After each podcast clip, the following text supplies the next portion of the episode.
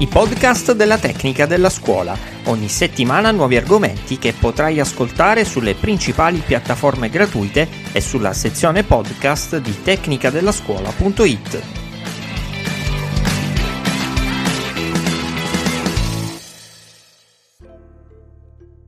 Può l'intelligenza artificiale influenzare i nuovi processi educativi, cambiare i nuovi processi educativi, stravolgere i nuovi processi educativi? Noi siamo abbastanza ottimisti. Sono Francesco Pira professore di sociologia all'Università degli Studi di Messina e direttore del Master in Esperto della Comunicazione Digitale, sempre nello stesso Ateneo. E oggi proverò a parlarvi di come l'intelligenza artificiale ha cambiato il nostro modo di relazionarci, ehm, come è cambiato il nostro universo reale e virtuale, come le nuove tecnologie stanno assumendo un ruolo importantissimo nel processo educativo e l'intelligenza l'intelligenza artificiale, cosa che avete letto anche sulla tecnica della scuola, sta trovando spazio in tutti i nostri istituti eh, scolastici. Ricorderete che proprio la tecnica della scuola qualche tempo fa vi ha raccontato che cosa si sta facendo negli istituti, negli istituti, italiani, in particolare in un istituto romano, prendendo spunto da una cronaca del messaggero.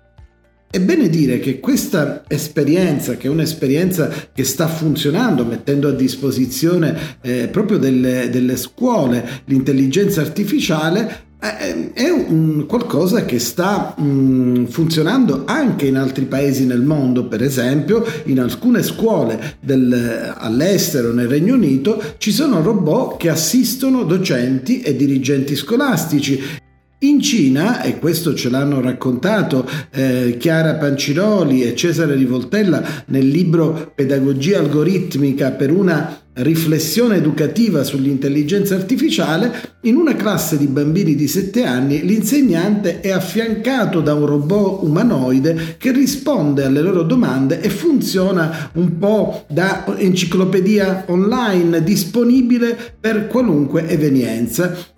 I bambini indossano dei badge che li rendono tracciabili e la classe è addirittura dotata di videocamere e sensori e la massa di dati che vengono raccolti è processata da un sistema esperto che grazie all'intelligenza artificiale studia i pattern comportamentali e relazionali dei diversi studenti, le loro posture e addirittura anche il loro livello di apprendimento.